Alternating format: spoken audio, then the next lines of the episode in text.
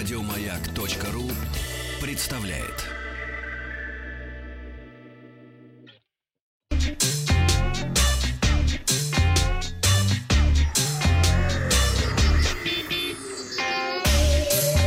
Страна транзистория.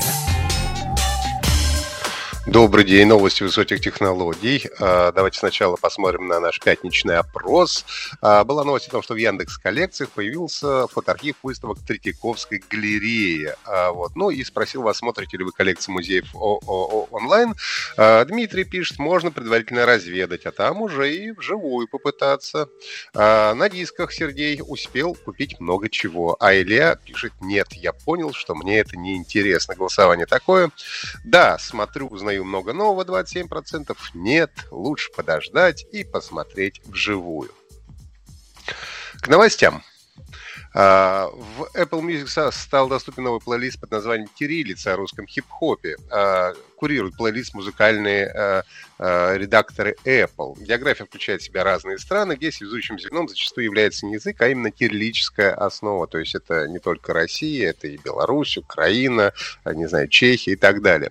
Каждую неделю редакция будет выбирать артиста недели. Для кириллицы артист будет попадать на обложку, а его трек на первое место плейлиста. Концептуально и музыкально плейлист продолжит развивать идеи оригинального плейлиста русский хип-хоп. Обещают горячие и актуальные новинки жанра, самобытных новичков и актуальные хиты прошлых недель. Артистом недели на запуске стал Фараон с новым альбомом. Артист как раз представлен на обложке плейлиста.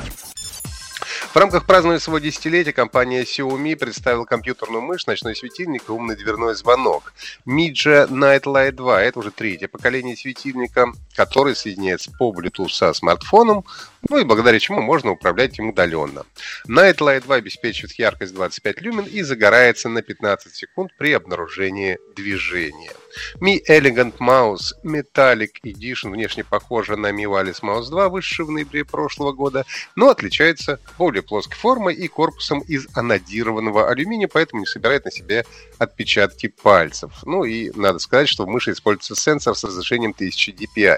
Ну и, наконец, Smart Do BL2 умеет распознавать людей при помощи встроенной а, Full HD камеры с углом обзора 100 градусов. Ну и, кроме того, в устройстве реализована поддержка голосового ассистента. Ну а также интегрирован датчик, распознающий движение на расстоянии до 5 метров. У вас там как дела?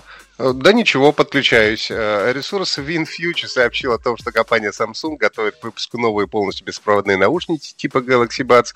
На а, изображения, которые появились, э, видно, что вкладыши по форме очень напоминают фасольку.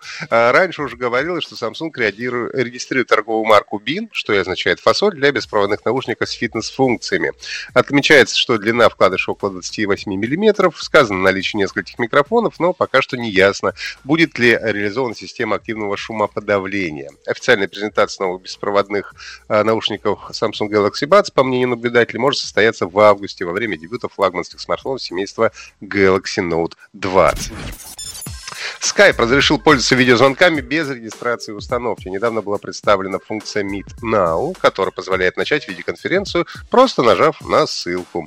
Как пишет издание Engadget, э, с Meet Now организаторы смогут создавать и приглашать пользователей бесплатным видеоконференциям в три клика. При этом собеседникам не обязательно иметь приложение Skype на компьютере или смартфоне. Начать видеозвонок можно на сайте сервиса. Пригласить пользователей можно с помощью ссылки. Если человек, которому прислали приглашение, имеет приложение приложении Skype, то оно будет открываться автоматически. Ну и на прошлой неделе я уже рассказывал вам о том, как учитель математики проводил урок в недавно вышедшей игре виртуальной реальности Half-Life Alyx. А вот теперь и российские учителя включились в процесс обучения в компьютерных играх.